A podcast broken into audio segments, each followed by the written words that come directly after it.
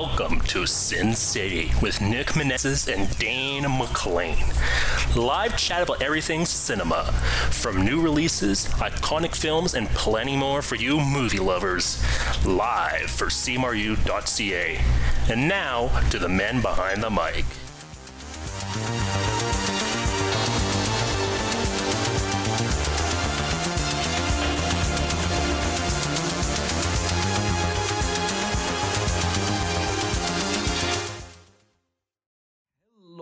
Hello, You. We are back with our second season of Sin City. I am one of your hosts, Nick Meneses. This is Dane McLean. We have Manuel and Matthew on the show again. We'll be talking about Blade Runner today. Yes, finally, at last. So where did where did we start with Blade Runner? There's so much to talk about. Oh, but Yeah, before that's- we get to that as well, how's it going, Big D? How has 2021 been for you so far? Oh, it's been okay so far. It's kind of a continuation of 2020, but I, I feel like there's more optimism, more uh, like there's a light on the horizon we can all see. I think so. It's a good feeling. I agree with that. overall. Yes, and also good, and also really good job so far on your work on surfing in the dark. It's really been showing up on Instagram a lot. It's really great. To all those unfamiliar, surfing in the dark is Dane's. Uh, stage name as he writes and sings demos now available only on SoundCloud. Oh, thank you, Nick. That's a nice shout out. I appreciate that. Yeah, hopefully more stuff coming soon. I appreciate it. Very nice. Very nice. So, So um, you go first, man. I was just gonna say, so Blade Runner. I mean, what are your initial feelings, you guys? What do you guys think of? Uh, what what comes to mind? Well, uh, uh, for me personally, um, I started off with the um, Philip K. Dick novel, Do Androids Dream of Electric Sheep?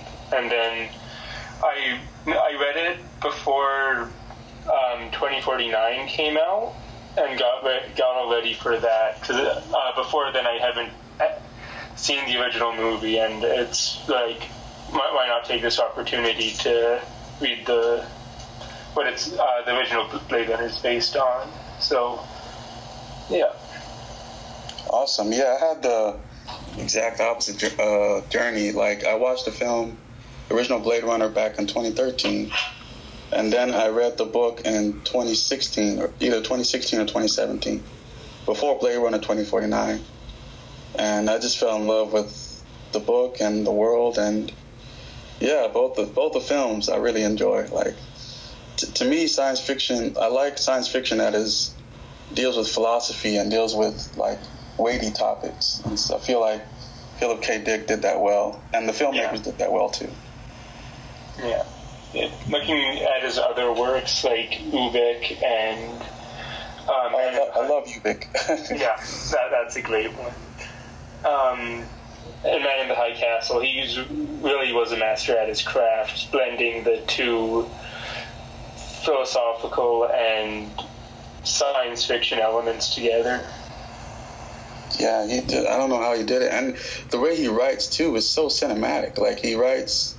When, whenever I read his stuff, I read two of his novels so far, and it just feels like a movie to me. Like when I'm reading it, it just feels like I'm watching something unfold on the screen. It's just it's amazing. It's well, really well done. Yeah, I know there's one short story that I always uh, look back to. It's I think the as the eyes would have it. It's a little short, couple paragraphs, couple pages, and it's about a man who finds um, like uh, sort of a transcript of uh, what he believes to be an alien invasion, and he, ta- he recalls events of just normal everyday things, but with hyperbole. So it's like, um, and he takes it literally. Like the eyes scan the room, and he believes like the actual eyeballs popped out, and then um, did that. And then at the very last line of the short story is, "I didn't, I don't have the stomach for it,"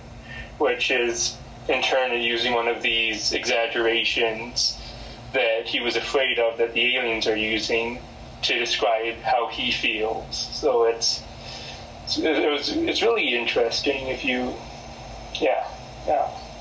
Yeah, I'll try to check that one out. Thank you. Well, I, for one, I may not have read the book. In fact, upon my first viewing, after watching the first Blade Runner film, I had no idea it was based on a book. But either way, book or not, there's one thing we can all agree on here in this chat that we've seen things other people wouldn't believe. it's like, and yes, and to your point, Emmanuel, this, I really, like, Blade Runner is really one of my favorite sci fi films of all time, having seen it three months ago. And I know some people back then people gave it flack because it was slowly paced and didn't have much action, but it was very unique for its time. I really appreciate because Blade Runner, it when you first hear it, it may sound actiony, but it's not. It's more about philosophical. It's more about the themes and story rather than action sequences, and I really appreciate Blade Runner for that, and its sequel too. Yeah, like like one of the critics that when the film came out in 1982, one of the critics called it Blade Crawler because it was so slow. But, I, but they, I think it kind of they kind of missed the point. Like it wasn't about lack of it wasn't about action. It was about these weighty topics of like humanity, religion, philosophy, and that stuff that I like. And um, I've always liked philosophy, so that type of stuff always interests me when I watch science fiction or genre movies when they touch on those topics. And so, yeah, it's, it's a film that's not about the action. It's about characters and dramatic death and and weighty topics. Agreed. Yeah. And what about you, Dane? What were your thoughts on Blade Runner? Yeah, so that was I first saw it in high school film class, probably grade ten, I think, and I was just blown away by it because I didn't really know what to expect, but I was so surprised by the film noir uh, style and how it blended with sci-fi and like for its time, it just did not look like anything else. Uh, considering yeah, it was 19, 1980, right? I think it was even probably produced. Oh, 1982. Sorry. Yeah, that's still that's still really ahead of its time visually, and yeah, I, I loved it. I, I was really I was confused by it the first time. I think I think it's confusing the first time in general, but uh, yeah, I've watched it again since, and it's become a favorite. Even even not understanding it, it was still actually like one of the best films I had seen at the time too, just because it's just so impressive. So much going on in, in the original Blade Runner that uh, yeah, just will always influence you after after you've seen it.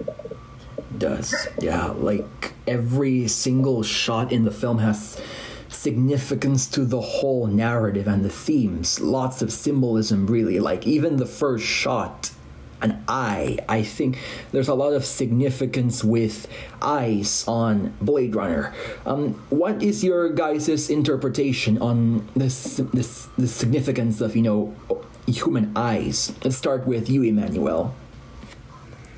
Oh, well, right off the bat, that was what was used in the Voight-Kampff test like, like they look at your eye to, to see any physical reactions. And like, I guess it's like a, supposed to be a litmus test of is this person a human or not, and that or is it human or machine? So I guess that that was carrying the theme of humanity, like of what the film was trying to get at. Is like, what is humanity? Like, are these robots, even though they're robots, are they more human than us, or are we more human than them? So that was like the existential question that was really well well done and well uh, investigated, I guess, in the film.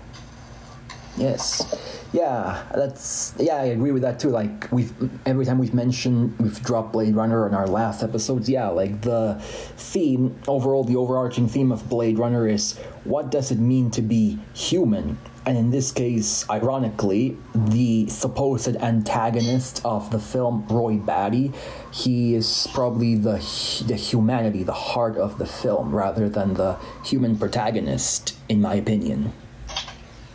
Well, that's the um, Tyrell's motto: "More human than human." It's um, it's on the surface, they may not seem to be designed to be human. Like um, the difference between the Nexus Six and then the later Wallace replicants are staggering. While we were watching the film again, I noticed that Roy Batty, um, when it said, um, when they were going off the statistics of each android, like what they were off world, mm-hmm. for Roy Batty, it was optimal self sufficiency. So I feel like that's really his driving motivation, something that was built into him.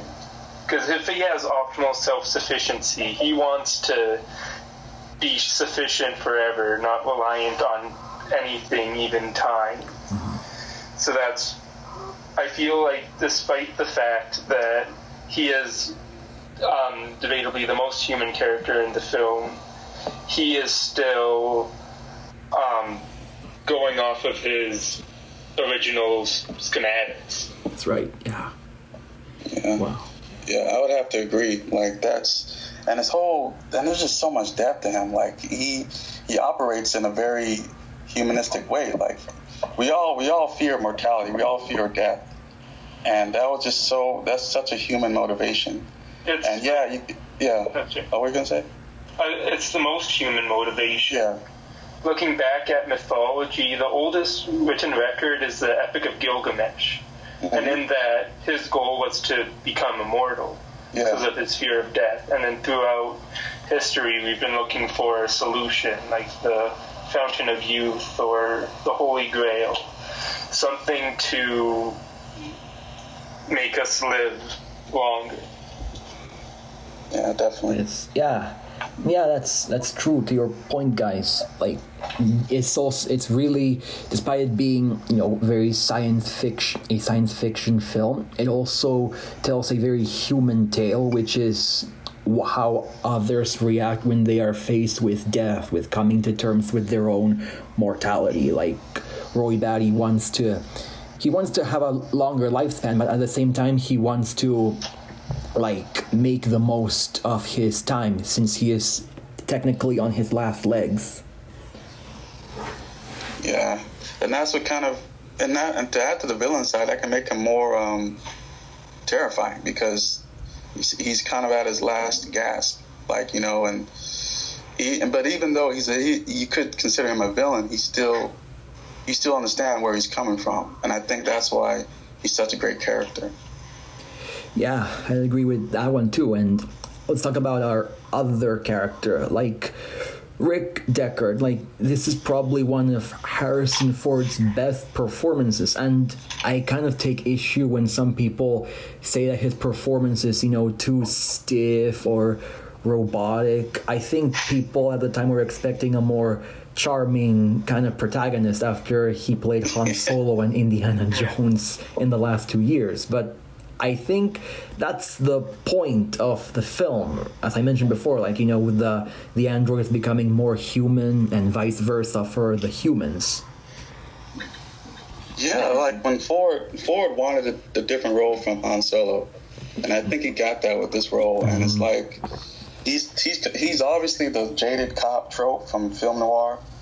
You always have a private detective that sees the underbelly of society and they know all the bad stuff and they're kind of jaded.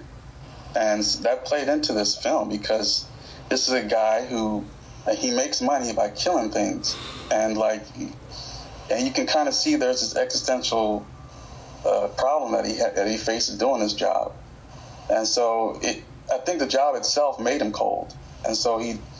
But you can see that in his performance how that added to the depth. Like even though he shut off or whatever, can still see the pain he has. Ah, yeah, that's yeah, that's also an interesting notion too. So his stoicism is basically a mask to hide the inner turmoil he's having. Then that's what I took it as. I could be wrong. That's what I took it as. Uh, one thing to mention on what you said, Emmanuel. Um, there's no reference of him getting paid in the original Blade Runner. Oh, okay. So it, it's that's something from the book that sort of didn't translate into, but um, in this context, I would see it more of his just doing a job that needs to be done, and someone has to do it, an inevitability that has to be done. But um, in the in 2049, K it does get a bonus for retiring replicants. So Yeah. there's just no mention of because in the um, short in the story in uh, that's the driving motivation for that Deckard and so he can get money so he can get an animal which is a status symbol Yeah. so yeah so Yeah, I thought, I thought in the I thought in the film he was he was paid though, or I don't know. Maybe I, I knew in the book he wasn't, but I guess maybe I mixed that up. My mistake. Yeah, yeah. It's, no, no worries. It's just um, I feel like it's more of him just doing a job rather than a financial motivation. Yeah, that's true. I see. Yeah. And that leads us to what is probably one of the most heated debates ever. Rick Deckard, replicant or not?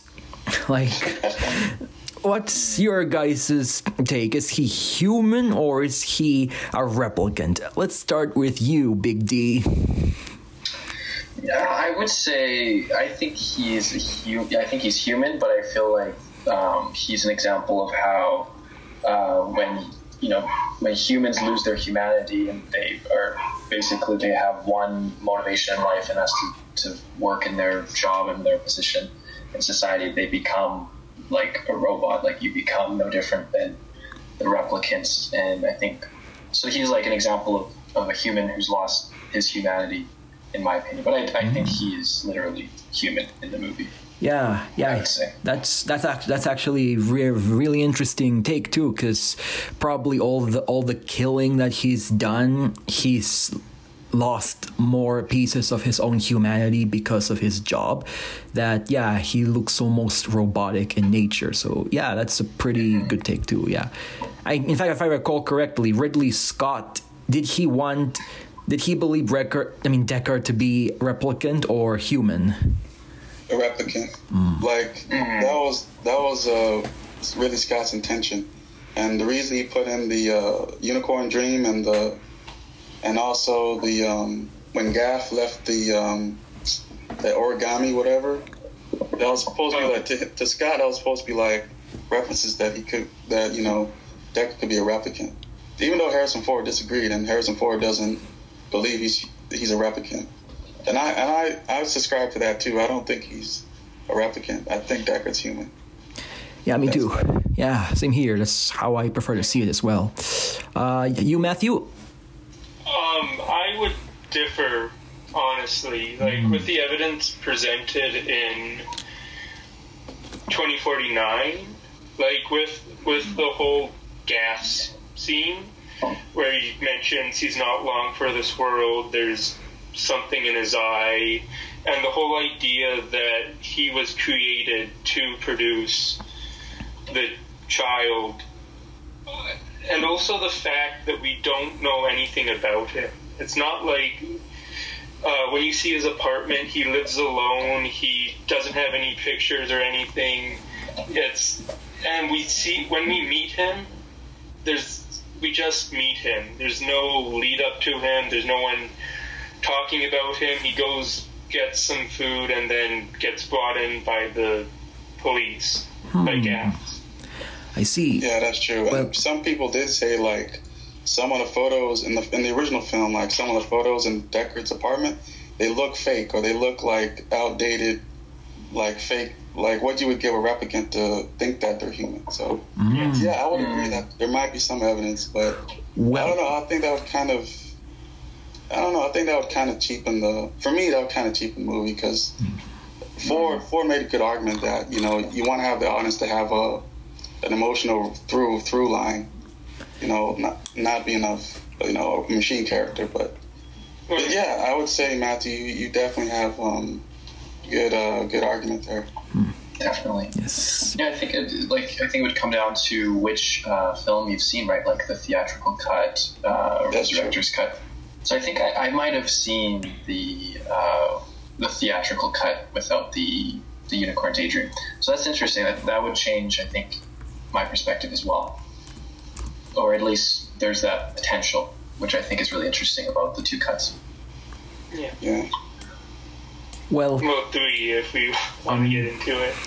well, Uh, upon watching Blade Runner 2049, I thought that Deckard just showing up already answered the question that he's not really a replicant because don't replicant replicants have a lifespan of four years so if it's been four years he wouldn't exist at 30 years later would he Well, after the um, um, events of the movie, they announced that they were coming out with a Nexus 8 as seen in the um, 2022 Blackout short.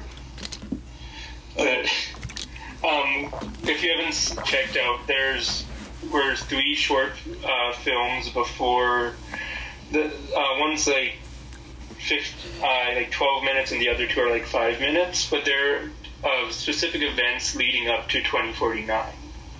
They announced the Nexus 8 models, which are um, just like the other Nexus series, barred from this limited lifespan. They have a normal life.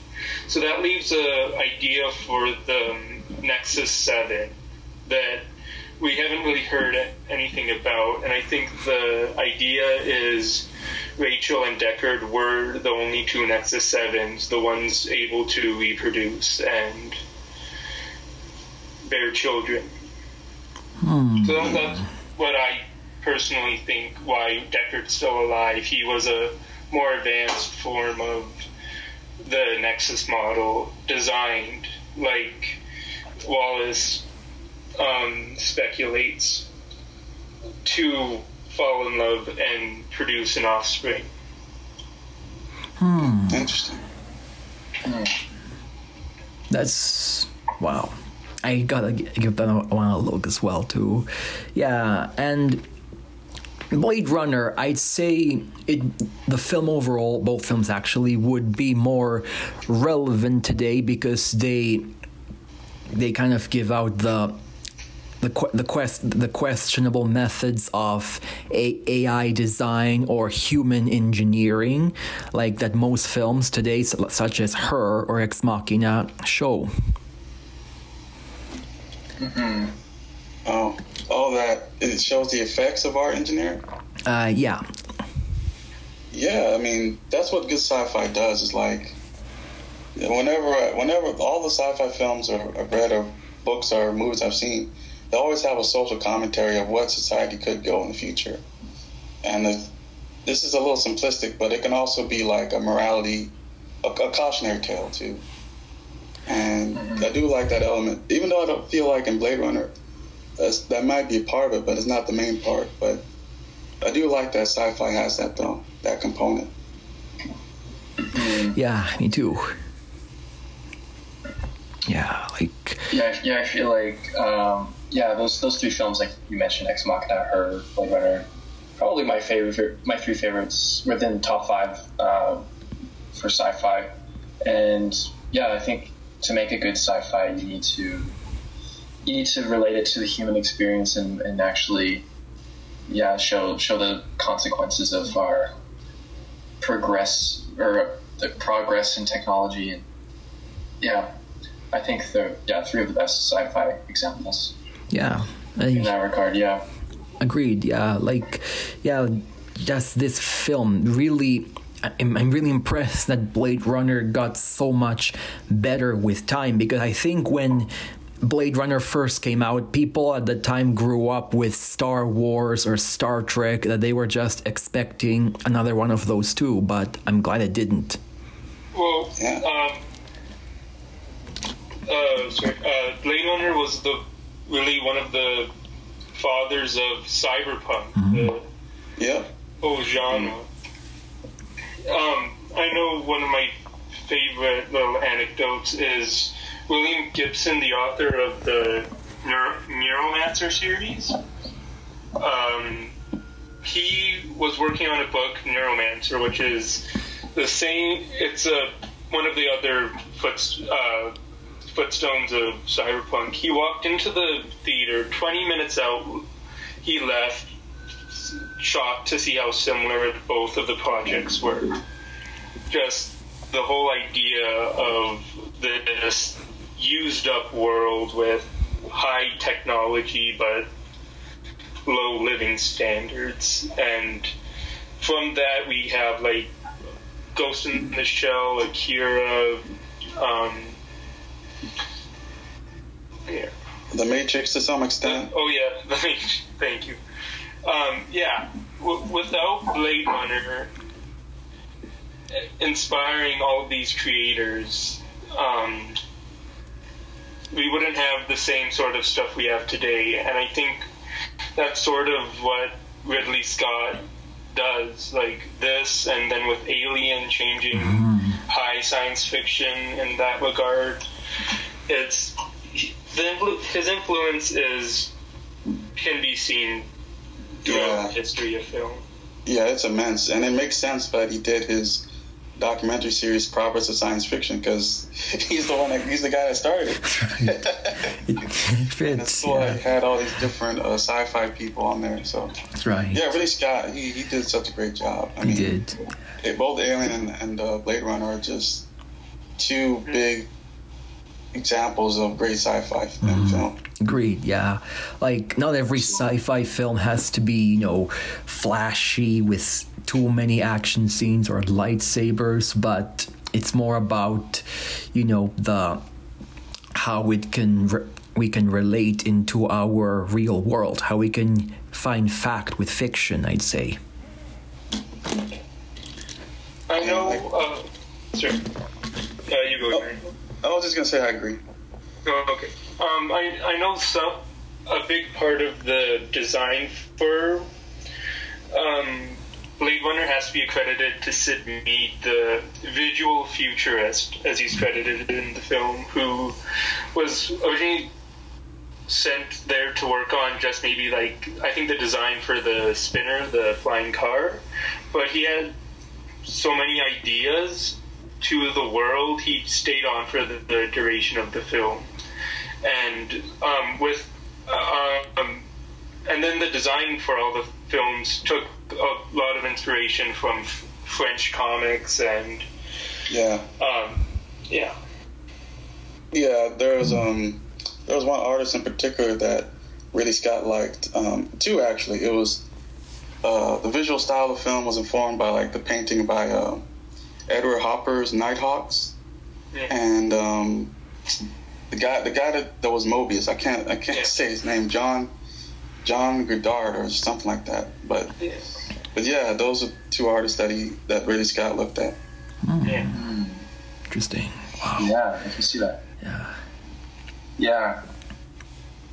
And yeah, like Nighthawks, I I love those shots, like the the paintings, and I can see how that would be translated to the shots in his films. Just like the interior, the lit, the lit up interiors, with sort of these like lone figures and dark streets. I think yeah, that's that's totally.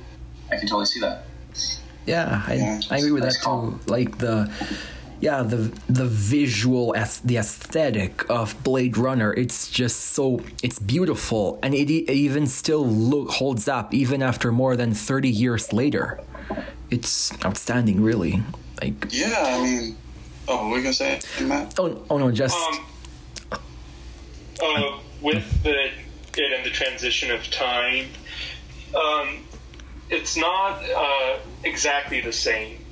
When they brought the design into 2049, there's only instead of like skies filled with advertisements and streets, it's only sections, but mostly everything's shrouded in darkness. And I feel like that shows how it progresses, where people just get uh, stop showing these giant ads. Only some companies still show them, but the streets are still packed and crowded. But it's more um, defined. It's not just all out everywhere. Yeah, and it has a more, and I like the the rustic and realistic quality of the environment. How it's you can tell that it's it's so worn out, and you can tell there's age has been has happened to it. Like mm. a lot of time has passed, and I feel like the environment showed that a lot It does. in late 20, uh, 2049. Yeah, like and also in the the opening scene too, like after the credits and when you see the whole landscape of LA and all the fire and all the glowing colors, it immediately takes you into that world. And it still gets me every time I watch it. Like I've seen it 3 times and it really impresses me each time. Yeah, And yeah, it's incredible. You mean the original? uh yeah, the original, yeah. Yeah, it's it's just so amazing. It was like it was great establishing shots and like just introducing to the world, and it also like in some way it's I don't know, it's meditative. It's there's something about it that just sets you up to watch the movie. That's I right. don't know, it's it's crazy. I can't describe it. Yeah, it's a, it's a really interesting take on like the future. I think like especially Los Angeles in particular. Like it's usually with LA, it's like the association with palm trees and you know like the be- the beach and the ocean, everything. But you just like you don't see any of that in this. It's just like concrete. It's just it's just like there's no life and no nature to this place. But of course, like in real life, it's kind of uh, looked at as this like natural. Well, not literally. There's a lot of things about LA that's not natural, but I mean like the, the environment is looked at as like this beautiful landscape, but it's, it's just like totally removed in the film, and it's just it's dystopian, but it's also beautiful in some way, mm-hmm. It is, in a very unique way. Chaotically beautiful is what I'd call it. Yeah, exactly. Yes. And with all that said and done, now I'd like to talk, have a bit of an analysis about that scene. You know, the one, the tears in the rain monologue. Like that entire monologue, it's so memorable, so beautiful. It's even got its own Wikipedia page, for God's sake. That just shows how impactful it is. Like, I've seen things you people wouldn't believe. Attack ships on fire off the shore of Orion. I've watched C-beams glitter in the dark near Tannhauser Gate. All those moments will be lost in time, like tears in rain. Time to die. so, so, thank you. So, what- Sean. Thank you, thank you. So, what is your, what is your guys's, you know, take on that soliloquy? Let's start with you this time, Matthew.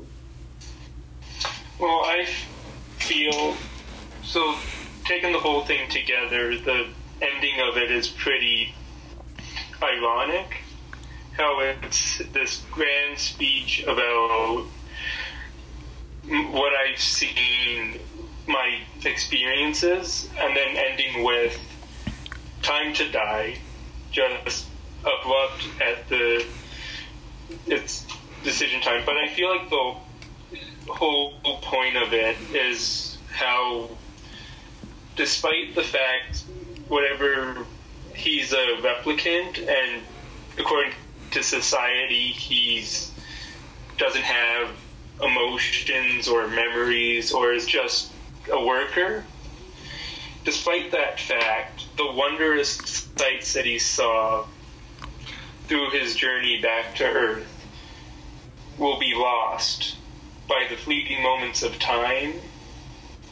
It's like no, it's how It's just despite the fact that the wonders he saw compared to everything else is it's insignificant to everything to the universe.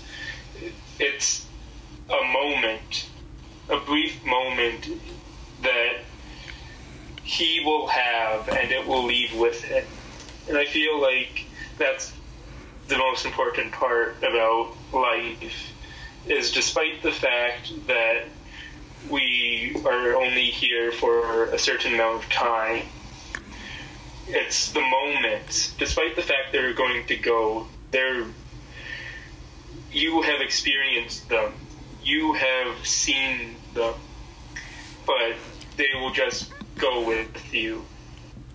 Uh, so he's so what your your take is by the way very interesting take is that he is like reminiscing on those lovely moments and he wants to that to be the last things he remembers before his demise he, he passes away before it's time I to die Rather than just reminiscing on those, he, he's somewhat regretting the fact that he can't share them ah with anyone. And Deckard's the last person. Like the whole fight scene up to that, Roy Batty has been playing with Deckard. Like I always recall the fact where when he takes his gun through the wall, breaks his fingers, and gives it back to him. 'Cause it's, it's great because he's playing with him. It's it's more uh, instead of a chase to the death, it's more of like a cat and mouse game. Well, cat and mouse. It's more of a game to him rather than I'm going to make the best of my last moments. And he wants um, Deckard to witness what he's witnessed in the best way he can by describing it to him. But despite the fact that Deckard hears this, it will go with him. It will leave. wow Yeah, and that's and I love the symbolism of the dove flying away. Yes. That's yeah, that's beautiful, man. Like it was just oh so the the feels the feels guys yeah, and in a way, the scene where Roy saved uh, Deckard, I think that's in a way since he realizes that he's going to die. I think he did that because he wants to show that he, despite what he- was programmed to be, he he can still do good even in his last moments. And I think he wants to show Deckard I may a way of like gloating to him, like saying I may not be human, but at least I saved your life, which basically shows I am better than you, that I'm I value human life more than you. In a way, I think. yeah. It added a dimension to his character because like he knows he's gonna die, and so it's like, so it's like, what do you want your last action to be? Do you want to kill this guy, or do you want to just be like, or just let it go and not let it, or be the better person, I guess. And so, to I really like that that Batty did that because it, again, it just this whole movie humanized them, and that even more humanized them even more. Because like, what's the point? And, and like Matt said, it was just a game anyway. So I don't think Batty took it to heart. Like, oh, I'm gonna kill this guy, and it's like, even even though he had good reason to, because he killed like what two or three of his friends, mm-hmm. and so. Yeah. But yeah, he just decided to be the better person, or not let that, or not be guided by vengeance, I guess, because he is gonna die. So it's like, do I want my last action to be vengeance or just, or goodness? I guess. Yes, that's yes, and this fits well. I guess this is where Heath Led, uh, to quote Heath Ledger's Joker, in their last moments, people show you who they really are. Yeah, for sure. Yes. I agree. yes. How about you, Dane? What is your take on the tears in the rain monologue? Oh wow. Yeah, a lot of what has already been said, but also I don't know, I just feel like it's just like the build up to this point in the film, I mean it's just this world of, of like beauty and, and natural uh, what's natural just being ripped away from society and just it's just such a dark feeling but then you get to that point and it's just this beautiful poetic uh, very kind of it's, it's also it has a dark tone too but it's also very just uh, it's beautiful and you can see like there's there's this light even in this dystopian world and uh, it's kind of I don't know it's just yeah I I don't know how to summarize my thoughts on it No worries, man. it's it's, it's, It's it's, good. an amazing moment in the film and it's it's probably my favorite moment in the film too Yes, yeah. Yeah, it is. Yeah, It's and really good. and Rutger Hauer delivered such a beautiful and memorable performance as well. May he rest in peace too. Just Yeah. amazing. Yeah, I think that's his one of his favorite roles. I uh-huh. think like I think he was interviewed about this film and he said like he really enjoyed making this film, like uh-huh. making Blade Runner. Yeah, and to show how dedicated he was, he even he made up the monologue. Most of it was improvised. He wrote that himself, by the way.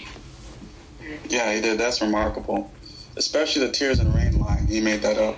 Yes. And this it's like it, it tackles back to the main theme of the movie, like the notion of humanity, like us trying to transcend mortality. So it's just yeah, it's really good. I know one of the most interesting characters to me is, is uh, it's J.F. Sebastian. Like, I think it, that's his name. Uh, yeah, Yeah, yeah, Yeah. Um, just the fact that he has this genetic disorder that, that makes him age rapidly, similar to that of the androids.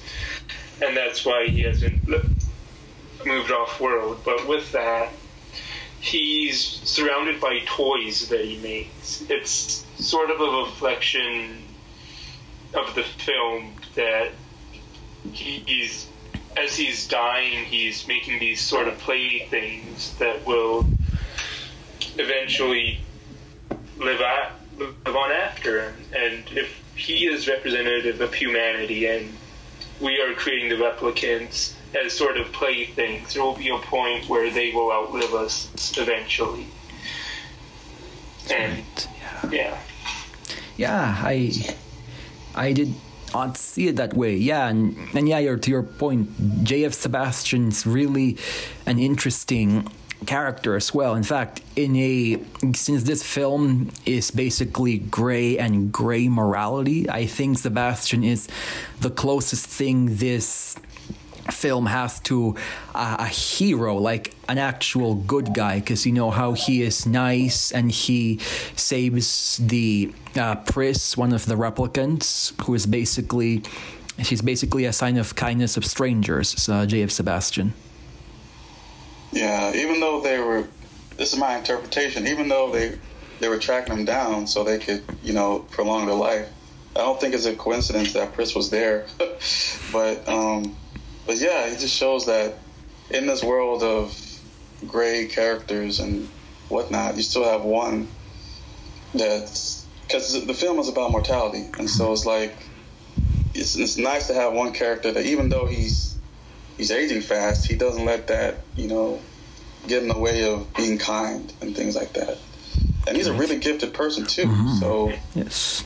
it's it's interesting that um, and I think it was changed from the book. I think in the book it was a different person. He he wasn't a genius, but Yeah.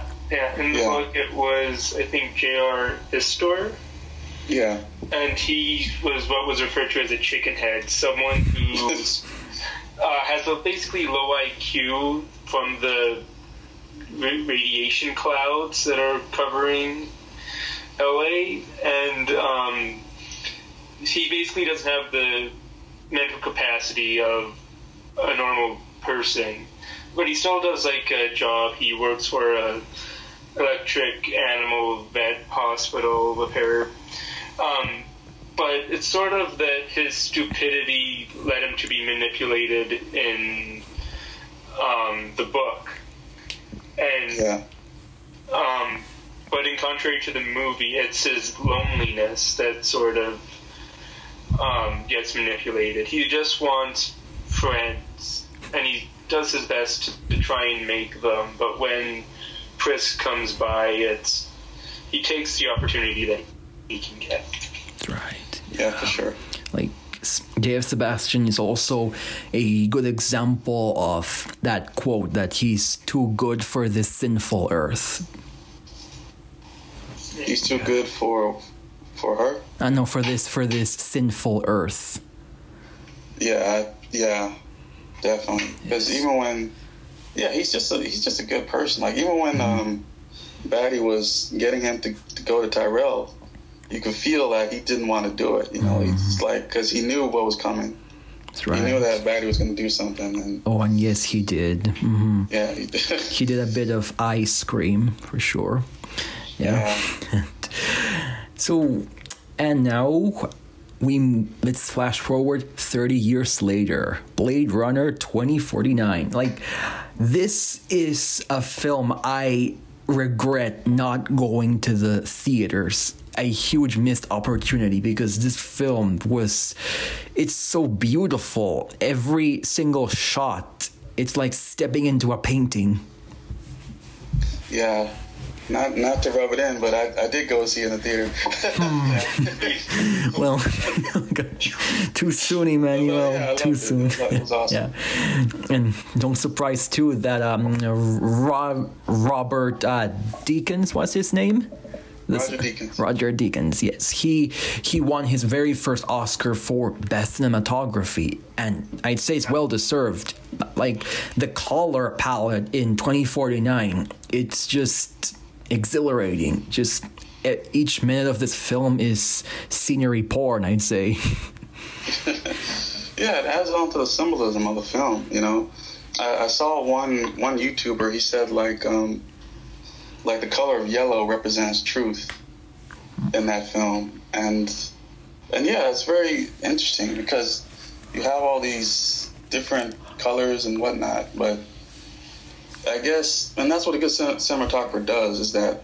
The color palette tells a story. It helps tell the story, mm, Does and I feel like that film does it really good, really well. Oh yeah, did yeah. Like mm-hmm. Denis Villeneuve, he he was not just a great choice. He was the only, the perfect choice to direct this film because Blade Runner is one of Villeneuve's favorite films, if not the one that started his interest in the film industry. Like I bet when he was given the choice to direct this film, he must have geeked out for sure.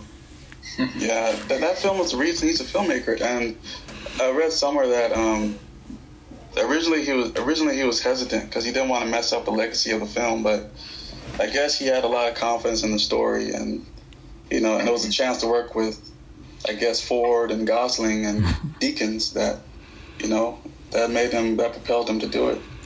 Yeah, like mm. I'm. Yes. script is incredible. There's not one wasted opportunity or wasted line, I would say. It's just the amount of every word sort of says something about the greater film, I would say. It does, yeah. What were your thoughts on 2049, Dane? Oh man, I, I need to watch it fully. I saw it on the plane. I saw it on a plane from uh, Mexico City to Bogota. It was like it was like a overnight. No, it was like an early morning flight, like 8 a.m. But it was so fitting because I was just in Mexico City. Mexico City is like such an interesting. Like it kind of looks like similar to like uh, a futuristic city, just like Wow. skyline and everything. And it was like early morning, so that was like a nice. It was kind of an interesting headspace to be in because I was traveling for like five months on my own. So it was like it's this exciting experience with this exciting movie. So it, it's great for that well, that thing, but watching on a plane. It's not really ideal. Like the listening Yeah. with your little headphones, and they're like, you hear all the other stuff going on, and it's just like this little like like this little TV screen that's you can't see it properly because someone has the window open beside you, whatever. so it wasn't it wasn't like the best watching experience, but it was I still loved it from what I saw. So I need to like I've I've watched like all of the greatest scenes from it on YouTube, but I haven't watched it beginning to end because of that whole thing. But um, yeah, I loved what I did see though. It was spectacular. I mean, Ryan Gosling. I think you guys know. I probably mentioned he's one of my favorite actors of all time. Definitely, uh, Drive was like the the film that got me into actually wanting to um, try my hand in filmmaking. So Wow. I would say, yeah, it was perfect. Denis Villeneuve being one of my favorite directors. I mean, it's just Blade Runner is one of my favorite movies from the the original 1982. So it just has, has like everything working for it. It's just like perfect. But uh, yeah, I need to watch it properly. Just watch it properly still. No worries, man. We'll we'll try our best not to get into any spoilers at the same time. I think I've already like seen or like watched enough analysis. I think I know the spoilers already, but so don't worry, don't worry. But Yeah, I'll I'll pretend I didn't hear it like, where do I even start with this? Like, since watching it, or in this case, rewatching it, I still have a bit of an inner debate on which is better, the original or 2049. But for starters, I think one thing that stands out from 2049 is the character work because don't get me wrong i i like uh, rick deckard but ryan gosling's character kay or joe is I find him to be a much more uh, engaging and relatable protagonist. Like, he's just, he may be a replicant, an android, but he's just someone, he's nobody, an average Joe who just wants to find out what is his role, his place in this world. I have a feeling that's what the filmmakers wanted. Like they wanted a more relatable character. Not that Deckard wasn't isn't relatable or isn't. It's just that I guess to continue the story, the themes from the first film, it made sense that and, and Hampton Fancher, the screen, the original screenwriter, he originally he, his idea was to have Kay as as replicant from the beginning, and I think that makes sense because if you're trying to continue the themes of the first film, it makes sense to have a new perspective on humanity from the from the protagonist's perspective of, of being an android. Mm-hmm. So I feel like Kay. I mean, I said Kay. I feel like Ryan Gosling um, is is a perfect actor to do that. Yes, yeah. yeah. Like I know, I bet there are some people who say that he barely says anything in the film and is pretty well robotic but i think that's the point too. And the other i think is that ryan gosling is really good at doing at conveying facial expressions. He he barely says anything but he really does a lot even with barely any lines. Shows that actions speak louder than words. Mm-hmm.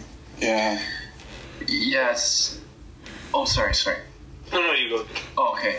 I was, yeah, I was gonna say like, um, yeah, with all of his best performances, it's all just yeah, it's in his eyes, it's in his just. You can tell what he's. You can kind of tell what he's thinking as an actor. Like you can get that sense, you know, when he's like sort of in deep thought and when he's sort of, you know, it's just he's yeah he just conveys so much emotion, which is what you want, especially in that kind of role. Like, I, I don't think you could have had I don't know, someone more. I don't know. I, I don't want to knock anyone else, but I, I just mean like I think he was the perfect choice for it. Yeah, yeah. Like, I can see him like I can see him in a film noir type movie, mm, and yes. I think he did. He did. Uh, there was there was there was one movie that wasn't that didn't do well. Um, forgot what it was called, but he played like some type of detective. Oh, oh, uh, the night or no, um, not nice guys. Uh, was it like the old film noir movie? It was like uh, yeah, yeah, I know what you're talking about. Gangsterland yeah. or something. Something like yeah, Gangsterland. I think. Yeah, yeah, that, that, that, that was oh, not was. the best one. Yeah, I haven't seen it, but, but just seeing, but seeing Gosling in the in the images and, and clips from the movie, it seemed like film noir is where it's, it fits him. To me, like so, when I saw him as K, it didn't really. It was I, I was able to buy it. You know, like oh okay. Yeah. If we're still continuing the film noir aspects in the movies from the book, I mean that makes sense to me. That's right. And sorry, that was Gangster Squad. I, I sorry about that. I got the name wrong. Gangster oh. Squad. Yeah, that wasn't a great movie. Yeah, but I mean, like it was the visuals were cool, but yeah, it could have been better. I feel like, like one important line that helps me connect to what all the characters are going for was when Love was telling the uh, having the meeting with the prospective buyer for more replicants. She said, um, "Well, you're working on uh, for your drilling company. You don't need smarts or humanities. Just basic models are." Um, what you need, what you need. But if you would like some pleasure models, we can accompany with that, or something to that degree. And if you take that idea of having the replicant be what you want, having K be this blank slate detective at first, just doing his job, that makes sense. And then you compare that to Love, the ruthless assistant to Wallace, and she does a good job of that. And then with Mariette, one of the most human androids in the film, the um, prostitute that uh, Kay meets, um, she's the most human of them all. And I think that's with that idea of making the replicants can help visualize what the actors are trying to portray. Yeah, I, f- I feel like being playing. I don't know. It seems like playing a replicant is is great. It's great for an actor because like you, you get to play. No, yeah, seriously, you get to play with all these different emotions and like you have to consider what a robot would do and how robots can be cold. And so it's like it's interesting um, exercise in regulating emotions and conveying emotions, things like that. Mm-hmm. So Yeah. yeah, that's interesting. Too. yeah, and yes, to your point also, Love. She's a very interesting character and villain as well. Like she is. Wow, she's she's deadly, but you also like like her at the same time. Like she, she's everything you expect from your from a the perfect female villain. She's she's smart, she's deadly and sexy as well. Like I had a like I had a, a bit of a crush on on her. By the way, like Oh, she's Sylvia Hoeks has a has a new crush. she really yeah, like, she really say um, that she really lived up to her last quote in the film. I'm the best one. Yeah, you are, girl. Yeah, like she's she's a great character. I, I see her as the villain because like she's a perfect foil to Kay. Kay is driven by duty and and the end selflessness, and then love is just motivated by ego and almost vanity because like mm. she wants to prove to Wallace that she's the best one, and mm. you know she'll do anything possible to make that happen. And but yeah, it's just great thematic mm. depth and th- great difference between them. And he's a great villain in that in that regard. Yeah, yeah, and and speaking of which, like Wallace, uh, Niander Wallace, he's he's also a pretty good villain too. He's only in the film for just two scenes, but he really, really left an impact as well. Like he, the man has he has a bit of an ego as well. Like he has a huge god complex, but how he calls the replicants his angels and tends to speak in biblical mumbo jumbo. And man, Jared Leto's voice was so weird, man. Like him as Wallace was so scary. Yeah. Like I know. an angel. Oh, what are you gonna say, Matt? Um, Denis Villeneuve actually wanted to get David Bowie to play the role as Wallace. That's but right. Unfortunately, he Wow. um, passed away before film uh, before filming started. So I feel like Jared Leto does a great performance as it, but I do still wish to see Bowie as well as Just Yeah, Bowie would have been awesome. Good. uh, sorry. No, I was just gonna say like, um, yeah, his voice was so weird, but like it, it, it makes sense because he's this very mystical and mysterious person. He's kind of like, and I remember talking with Nick about. it, He's kind of like the emperor, where like he's this he's this force behind the darkness that you don't. The, the puppet master or something. so that's you, right. you needed to have a character that was acting like that. Um, Right. but it was interesting. It's interesting his dynamic with love, and how you know he she wants to be his his uh, his best one. And she is. and Yeah. and I know. um, um, you gonna say something, Matt?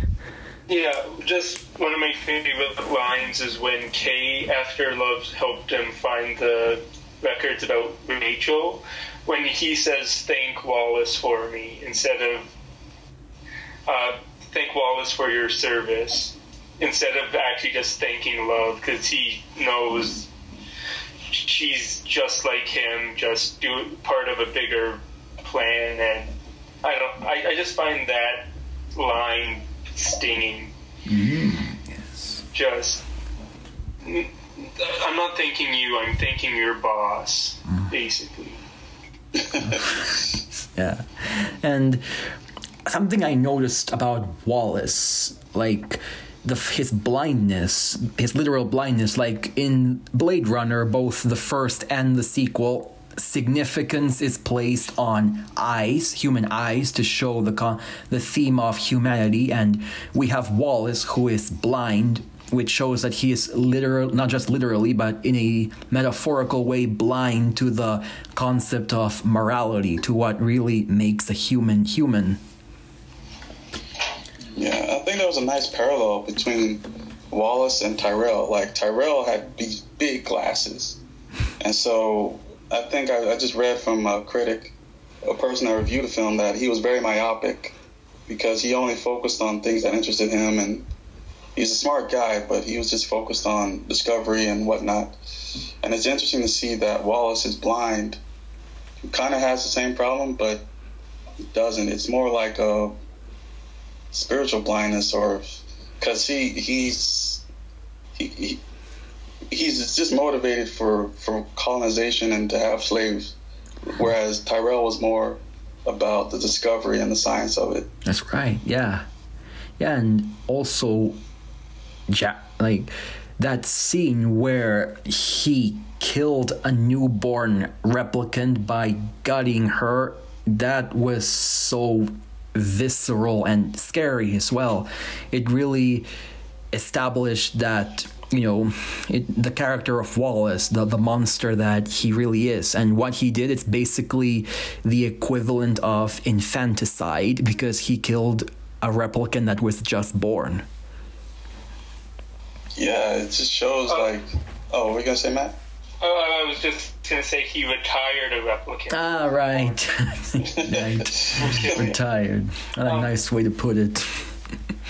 yeah it just goes oh You know, I, I would just say for Wallace, a good term to describe him is blinded by his own ambition. Mm-hmm. He thinks he deserves the stars, and he's he thinks he's he's like a spoiled brat in that regard. He thinks he deserves this. He mm. it, it's his. He, he should have this rather than actually, and just his disregard for the replicants in general his coldness to love and his uncaring actions towards the newborn and the Rachel doppelganger. Doppelganger? yeah Yes. Yes. Uh, you were gonna say something, Emmanuel? No, I was just gonna say that uh, when we saw Wallace's, you know, his cruelty, that just shows, you know, that makes him a villain. That makes him one of the villains because it's just he's so like Matt was just saying, he's blinded by ambition, and he's what he's the worst that humanity can be. And I think that's what the film was trying to show. That's right. Yeah, like yeah, I noticed that the film really reversed that. Like in the original, we've had a human protagonist and a robotic antagonist, and now 2049 reverses things a little. Just really clever way to do so. Yeah, it's it's a it's a great sequel, man. It, it mm-hmm. it's what this should be a like a, a an exercise for other films. Like, if you want to make a sequel, do your own thing, but like still continue on what what made the original so good. Exactly. And I think that's why Blade Runner is is really good. Yes. Yeah. Yeah, this yeah you're, i agree like 2049 should is really up there with among the great sequels like empire strikes back or godfather part 2 it it man it stands on its own as telling an original story also continuing the themes of blade runner without butchering them whatsoever exactly. And there will be some people who say that, oh, but I wanted to see more of Deckard because he doesn't show up until the last third of the film.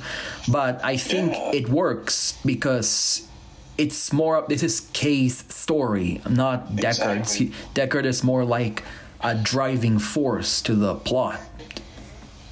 That's why the film is, is worked so well for me because it's not like other films or other attempts by filmmakers to whenever they make a, a sequel they have to you know cater to the fans and be like oh mm-hmm. this is just like the original or whatever. But it's like it's good that it's its own story and that you you're so invested in Kay so that when by the moment you meet Deckard you're, you're sold because you're so sold into the story at this point. Exactly. it's not relying on nostalgia or whatever like that Yes, yes. No need Yeah. to pander to the base as well. Yeah, and and also 2049. Well, it had a much longer runtime, but I think that it told a more well. Of course, Blade Runner is tells a story, a good story too. But 2049, I felt tell, told a more complex and personal story about fa- about you know fatherhood or trying to find your place in the world, trying to find purpose. I'd say it's more Yeah. complex.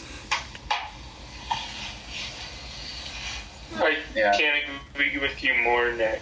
Like finding purpose, like in the original, um, Batty's motivation for finding immortality, I would say it is overshadowed by Kay's search for purpose, because despite the history of humanity looking to be immortal, right now in this current age, uh, people aren't looking for that. They're looking for purpose. They're looking for community. They're looking to belong. And having that be the motivation for Kay, feel, is much more relatable and achievable for the viewer to believe. That's right. Because that's something they look for and something they want to achieve. That's right. Yeah. Yeah, Exactly. on your point, I agree too. Like K, they really nailed this character. He may not be a human, but we still relate a lot with this non-human character. And I like. I'm really. I was so relieved and to find out that after all the speculation and foreshadowing that they decided to, that Kay should not be Deckard's child. I think if they made him Deckard's son, it would take away his it would really kill the character because it's more saying you're special because you are this hero's child. No, but Kay's special because he is just himself. He's he's just himself. He doesn't need to be related to someone of importance to be considered special. Yeah, and, and if they had made that, it would have been too on the nose. It would have been, oh, another story about, you know, legacy, you know, whereas, you know, and it would have taken away from the female presence in the film because a lot of the female characters, yeah, there was criticism because of what people's perceived as, you know, women being, you know, sexualized or whatever, but a lot of a lot of the women in the story served a function of the story. And I feel that's part part of the theme of the movie, or that's part of what makes this movie so good. And that you, you yeah, you have Kay, who's a male character, but you have these female characters that drive the story or that help function the story. And it's a great bait and switch to see that, oh, you know, like Dr. Celine was actually his child, and so no, no one was expecting that. Yeah. But it's a welcome, it's a welcome uh, surprise. It's a welcome addition, That's right. in my opinion. and it was really properly foreshadowed instead of coming right out of nowhere too yeah Exactly. it was such a joy to behold yes speaking of which joy like she was i whenever i see the relationship between kay and joy it gives me vibes to the relationship between theodore and uh and her Uh, crap, I forgot. Uh, and Samantha in her, know. Samantha in Yeah, her, there we go. Samantha in her, like yeah, exactly. just like it really, Yeah, I can see the similarity. like it. Um, you gonna say something, Dane? Oh no, no, no. I was, I was done. I was, Like- yeah, I can definitely see a parallel there, Uh, like like you were saying. Like yeah it's really shows the how we can sometimes be too over dependent with technology and ai because kay finds mute a starts a mutual romance with what's essentially a hologram. Really i love that how they address that theme you know between how it blurs the line between real what's real and what's artificial Yeah. Yeah, and just like parallel there, like uh, with her, just that that basically every human is just looking for another, you know, human connection with someone else, even in whatever dystopian landscape you find yourself in. That's still like the the, the motivator at, at, at its core, right? yeah yeah Yeah. who knows um, with Joy as a character, it's she does the actress does a great job of portraying the role, but the character itself, everything she does is to um, further to to, um, to encourage Kay, like she's the one who incites the idea that it could be him. She reminds him of the horse and the dream. She wants Kay to feel special, to be special. And at some, it gets to some point when you think, is this joy talking or is this what joy is selling? Like, is this what joy was created for, to make you feel special? And it could be interpreted as getting out of control, out of hand in some regard with him believing to be the child of Rachel and Deckard. That's right. Yeah. Like Yeah. more his conscience, I'd say, the thing that humanizes him as well. I think, given that he is an android, essentially. Exactly. I mean, it's such a great role that Ana de Armas played. I mm-hmm. mean, I can see why she wanted to play this role because it's, yeah, it's the, it's the love interest, but it's it's it's this place of reassurance for the for the main character, and and she's not dealing with her own issues like like Kay is. She's just there to help him, and so yeah, it's just a great role. That's right. Yeah. Overall, like 2049, much like its predecessor, it didn't do great at the box office. But then again, there are so many great movies that still managed to make an impact on the industry while also being box office flops. But it shouldn't be a measure for what makes a film great, as both Blade Runner films have shown us. Yeah, yeah, yeah. I think. I mean, it made its money back, and I think it'll be. You know, it's it's a critically acclaimed film, and I think it's going to be loved for many years. So it might be successful 30 years from now, even more so, right? So I feel like that's the longevity and making something timeless is, is more important than just making money the first month out of you know in theaters. So That's right. I think it'll it'll it'll definitely be watched for many years. So that's Mm-hmm. what you want. Exactly. Yeah, I agree. Especially that a lot of people consider this to be like one of the best sequels ever. So That's right. Yeah. yeah, it's definitely gonna get recognition and and yeah, hopefully Hollywood executives can, can stop being so motivated by money and just like, oh, let's just make a good film. just for the art. Yeah, 2049. It's this is a film that, as the ending has shown us, won't be forgotten like tears in the snow. Yeah. It's like, and this film also, after rewatching it, as actually after watching it the first time, it made me believe that Denis, Denis Villeneuve has what it takes to make Dune a masterpiece. Can't wait. Yeah, he's gonna do a great job. I'm gonna try and read the book before it comes out. Mm-hmm. Same they here. pushed it back again, Yeah. Oh, so I, I guess I got time to read the book. Yeah, it's one of my favorites. It's um, back to what you were saying about um, truth and reality, Nick, in reference to joy. Uh-huh.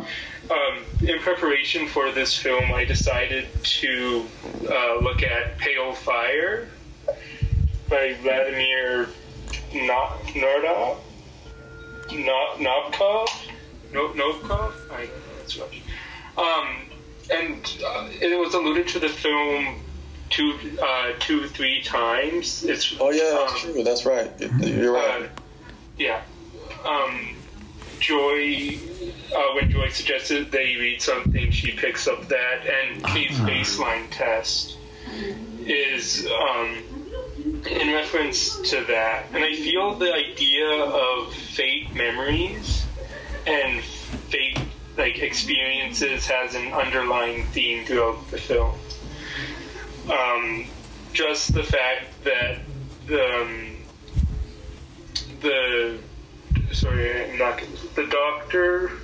Uh, what's I know. Um, oh, the child is Oh, makes Doctor memories- Celine. Doctor Celine. Ah, right. Thank you, thank you, Doctor Celine.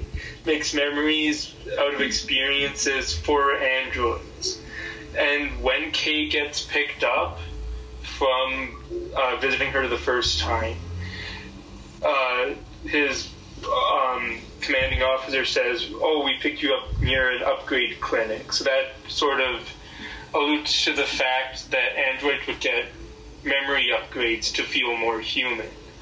And the book itself does a. I haven't finished it. I just read the first part, but the forward of the book um, talks about how the book's this 99 long page poem by this author John Shade, and about the uh, writer who edited and transcribed it. And you, it's the forward of the book, so you would it would lead you to believe that it is um, written by the author and it's an actual account. But at the end of the foreword, it's signed some different name, like not Vladimir Nov, uh, Novkov. And that, when, when reading that, that's like, well, okay, well, what did I just read? Is like, because the experience of like them meeting and working together was so real, so you believed it happened. But despite that, it turns over to just part of the fiction of it. I Interesting. did not. I did not think of that one. Wow. I, Yeah. So I haven't finished it yet, but yeah. Yeah, I want to read that book. I only know about it because uh, I read, I saw a YouTube analysis of the movie, and they referenced that book. Uh, and yeah, it's referenced, like you said, Matthew, it's referenced quite a bit. Yeah. Um, And the also the I don't know the exact thematic um, importance, but for K's baseline test, the excerpt of the book um, was during a, a point where the original author John Shade had a sort of hallucination caused by having a heart attack. And it was what he was seeing while he was dying, like the cells interlinked, cells interlinked. Hmm. So, yeah, I see. that's just something interesting. I and see. They chose that excerpt for the baseline test. Hmm. Wow. I that's cool. not know that. Wow. Mm-hmm. And since and also I since we I believe we've covered pretty much everything from both these two films. I'd like to hear your guys' favorite scenes from each of the films, from Blade Runner and 2049. Let's start with you, Emmanuel. Oh, I'm in the hot seat again. Uh, okay. So the original Blade Runner, it took me a while to think of this, and but I think it has to be the scene where um, uh, Deckard kills Zhora, and the way it's shot, it's just so you just it hits you in the feels because it's like this is just yeah she's an android, but she's just trying to live her own life, and the way that he shot her was so unceremoniously terrible. Like Yeah. he shot her in the middle of the street, and it just looked terrible the way she died. And it's just wow. It, again, it hits that theme of what it means to be human, and it's just terrible. You know, it, it's a, it was a very emotional scene, and you could tell that it weighed heavily on Deckard mm-hmm. because he, you know, he, this is probably like he's probably killed so many replicants. But it's gotten to the point where he's just he just got tired of it. You could feel like the pain.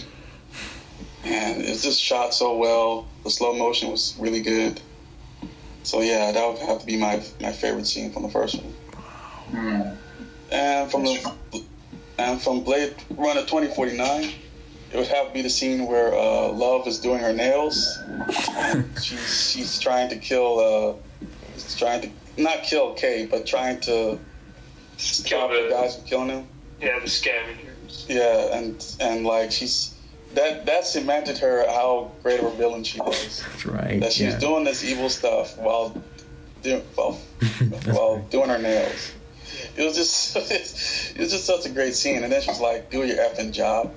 it's just a great scene and Jeez. great insight into the character. Oh, And I love the way it was shot too, with the the fountain, like you see the reflection of the water, and Mm-hmm. then the drone, the fo- drone footage. So yeah, it was it was well shot. It was amazing. So those would be my two favorite scenes. Nice. On to Great you. choices. On to you, Big M. Matthew. Okay.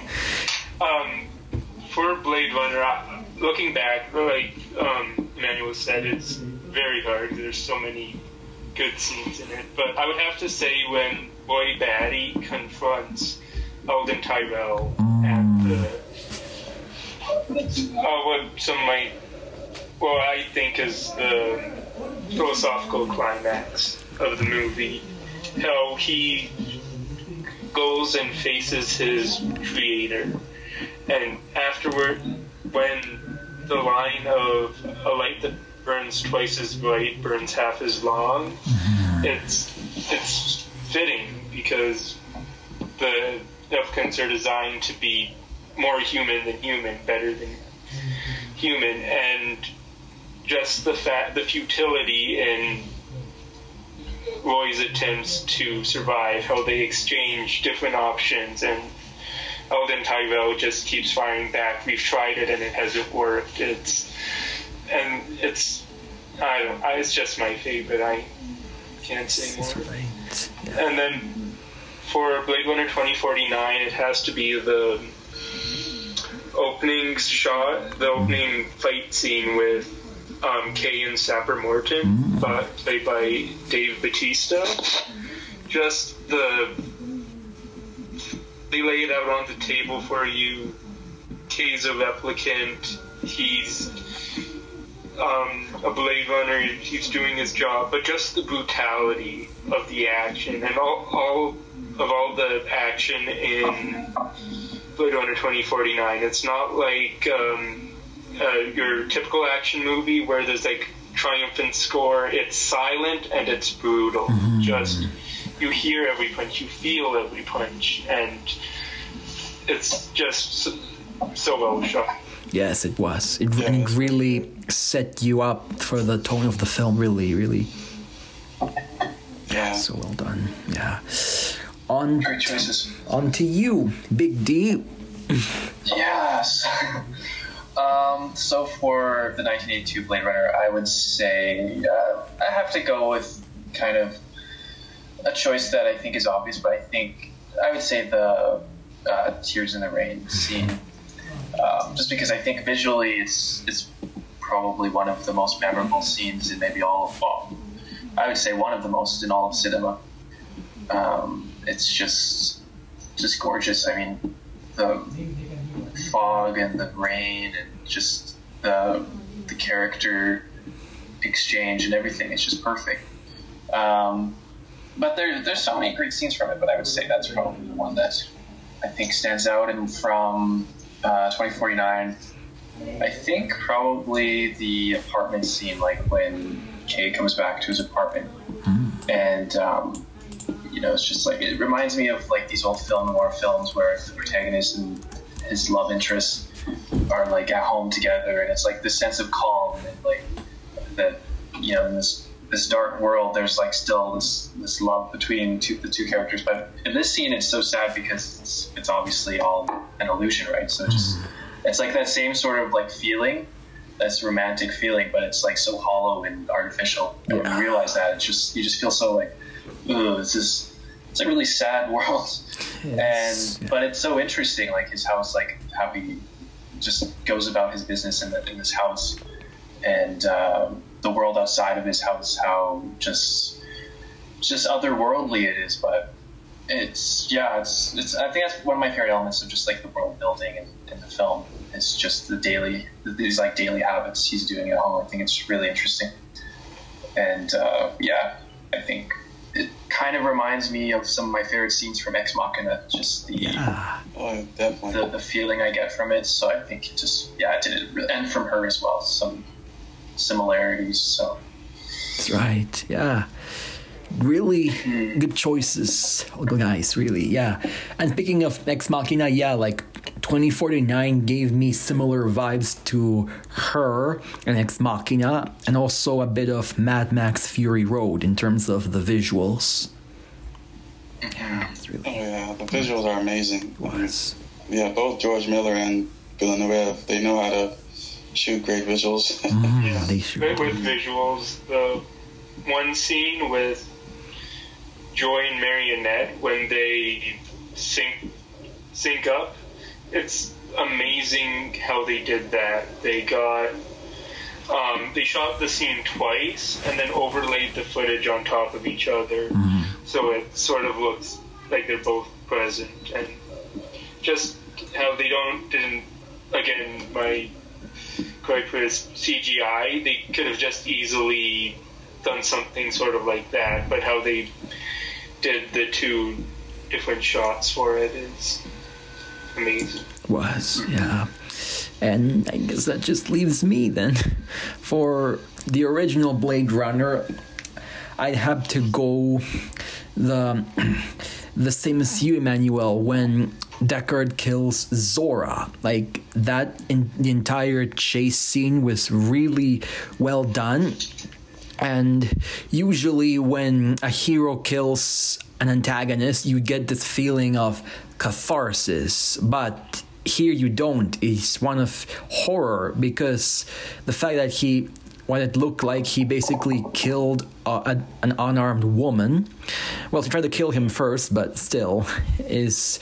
And the fact that he shot her in the back makes it all the more horrifying. Like, from one perspective, it would be a scene of police brutality. It's it's both shocking but beautifully shot at the exact same time. yeah, it's uh, unserious Mona's death. It's just a terrible way to die, and like she was just running for her life. And yeah, you can see the parallel to like police brutality and whatnot, but it's just, it's just you know, it's just the idea of she just wanted to live a normal life, even though she's a robot, and they just and they deprived her of that. Right. Um, they're bioengineered humans. Oh, okay, So that that's the big difference between oh, okay, the book because the book they're for sure robots, but here they're more human. They're engineered still, but more of a biological sense, so that they bleed, they cry.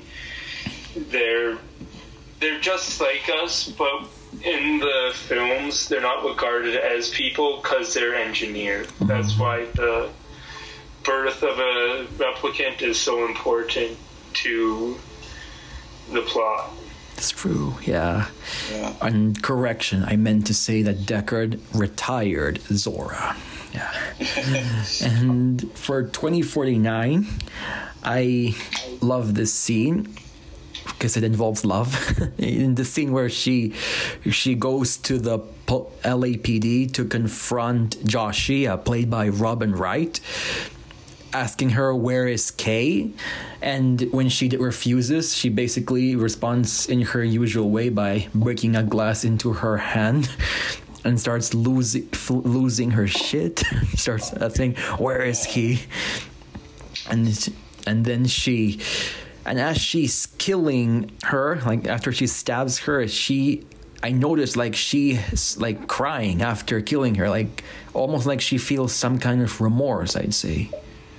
She cried before. I think she cried just before she did it, because it was the idea of, like I. Uh, this is my interpretation, but it's the idea of I have to prove myself to Wallace, or, or the sense of like, she doesn't like the fact her, or it also could mean that her emotions, since she's a a replicant, her emotions are just hay- haywire. Like she can't really process the the situation, and like when something doesn't go her way, you know, she she automatically just goes a little crazy. So, but Right. e- either way, that's interesting. You know, it's, it's well done just for Sylvia Hoeks as an actress Yes. convey that, and um, it gave, it added dimension to her. To in my opinion, it added dimension. That's right. Yeah, like the reason why he chose this scene also is because in previous scenes we've seen Luv like she was more calm and professional, but here she is like completely unleashed, like a, like a ra- she was once. A, a, a rabid dog on a leash, but now that leash has been released and she gets to display it completely. And Sylvia Hoeks really delivered a fantastic performance as well in this scene and Yeah. proving that yes, she is the best one. She's God, yes, and that is all the time we have left for today's episode. Thank you so much, Emmanuel and Matthew, for making it on our season premiere of Sin City. Awesome. So glad to be here. So glad to have. Of course, yes, Thanks for having me. anytime. Nice to meet you, Emmanuel. Nice to meet you too, Matt. Yeah. Hopefully, we'll meet again in another episode. Yeah. Yes. Or whenever. It's a guarantee. Guaranteed, yes. And thank you as well. This has been Sin City. I am one of your hosts, Nick Meneses. This is Dane McLean. Thank you guys for tuning in. Have a nice weekend. Yes. See you next week. See you next week on CMRU.ca for more episodes that won't be forgotten, like Tears in the Rain. Bye. so long. Bye. Bye, guys.